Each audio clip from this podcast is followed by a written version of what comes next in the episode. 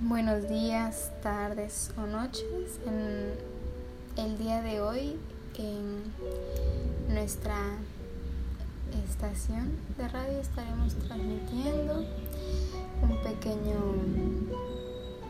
una pequeña entrevista sobre la cotidianidad de la redacción.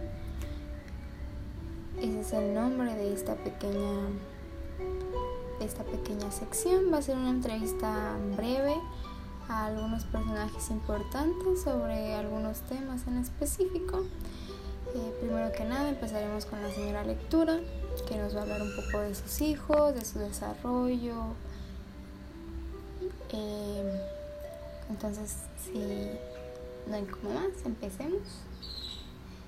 Mm, buenos días, mi nombre es la señora Lectura y como dijeron anteriormente, les empezaré hablando un poco del desarrollo de mis hijos.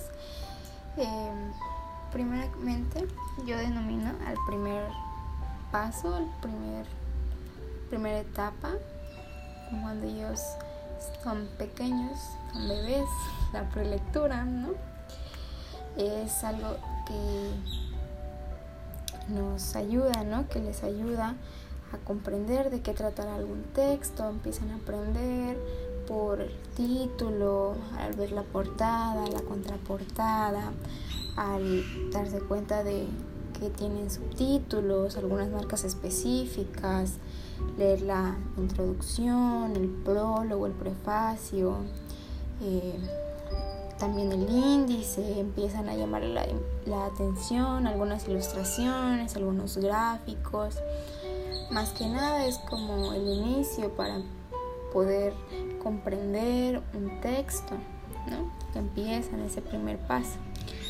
Luego la niñez, si lo queremos ver así, o lo que también se le conoce como la lectura como tal.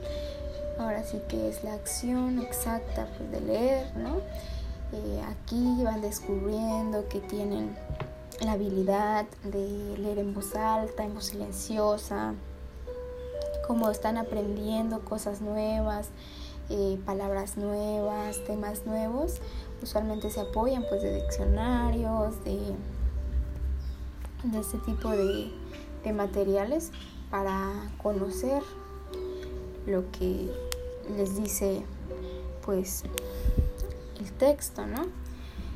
Y algo muy importante es que empiezan a comprender su contexto, les ayuda a saber el significado de algunas palabras por ellos mismos. Y la última etapa que tienen es la poslectura. Aquí ellos ya conocen de sus temas, de sus textos y empiezan a elaborar algunas técnicas de estudio, ¿no? Como los resúmenes, los mapas, conceptuales, cuadros sinópticos, todo esto con el objetivo de, de memorizarlo, de recordarlo o incluso de enseñárselo a otras personas. Oh, qué interesante es, es las etapas de la lectura, señora lectura. Em, quisiera hablarnos un poco de más a profundidad de sus hijos, por favor. Claro, claro, es con mucho gusto. Pues primero que nada tengo a mi hijo la lectura localiza, localizada, ¿no? Él es un poco lento, eh, eh, pero le gusta encontrar datos muy breves. Por ejemplo, cuando yo tengo que eh, buscar una palabra que no sé, él en un... En un diccionario, busca la palabra específica, un lugar en un mapa, cosas muy, muy breves, muy exactas, ¿no? Él es mi primer hijo. Mi segundo hija, mi segundo hijo es la lectura exploratoria. Ella más que nada es explora más su parte visual, su tipografía, en los títulos se da cuenta de los colores, los colores de los subtítulos, los diferentes tipos de letras, el color de las letras, si es mayúscula, minúscula, si tiene números, viñetas, imágenes, eh, si las imágenes traen pie de imagen, todo esto más visual, en, eso se centra más. Luego tengo a mi hija, la lectura global. A ella le gusta comprender todo el, todo el texto, ¿no? Eh, saber de todo, no de una cosa en específico, no se para mucho en los detalles, pero eh, tiene una idea general de todo lo que lee. Luego está la lectura, mi hijo, la lectura selectiva. Esta se realiza más que nada cuando quiere saber o conocer cosas muy concretas, ¿no?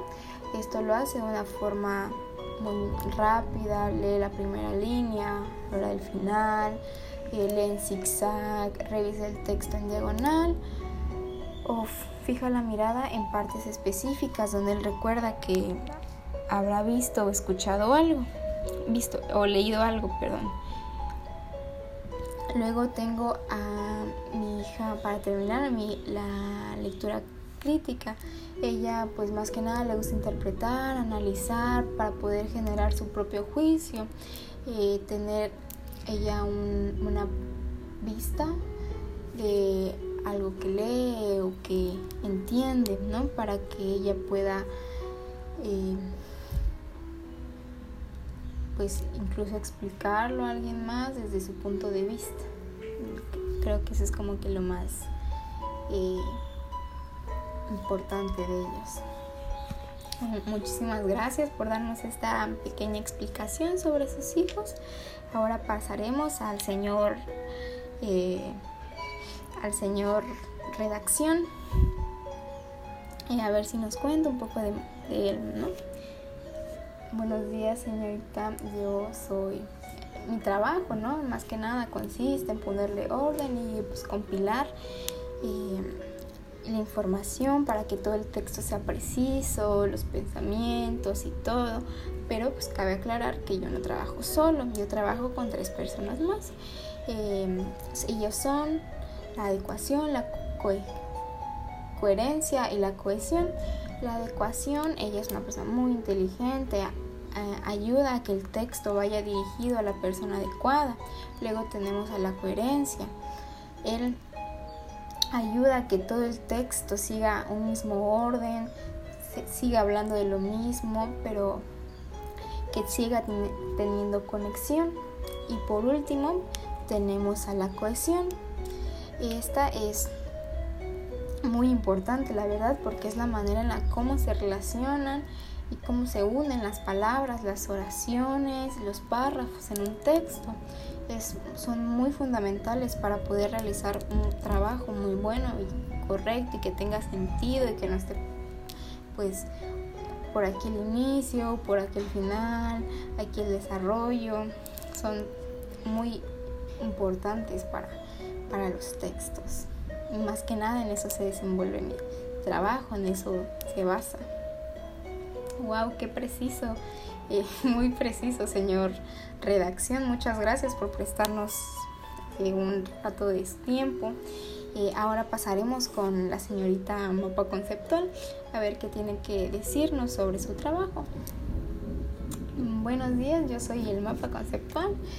creo que es un poco sencillo explicar lo que yo tengo que hacer. Mucha gente, muchas estudiantes me ocupan porque soy un una forma, una técnica de estudio muy fácil de usar, mm, muy buena, creería yo, solo para realizarla únicamente tengo que, bueno, tenemos que buscar una lista de conceptos o ideas que sean los más importantes sobre un texto, que no se repitan obviamente, y estas unirlas con enlaces, ¿no? Con enlaces que también llevarán una, una palabra que los relacione para que puedan tener sentido, que vaya incluso a veces de forma jerárquica, se vaya desenvolviendo el tema.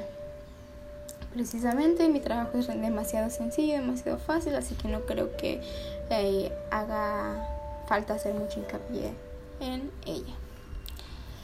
Wow, muchas gracias por a todos ustedes por prestarnos un rato de su tiempo. Ha sido una una entrevista muy buena, muy fácil, pero el tiempo se nos acaba, así que agradezco que nos hayan dado todo este tiempo, que tengan una linda tarde y hasta la próxima.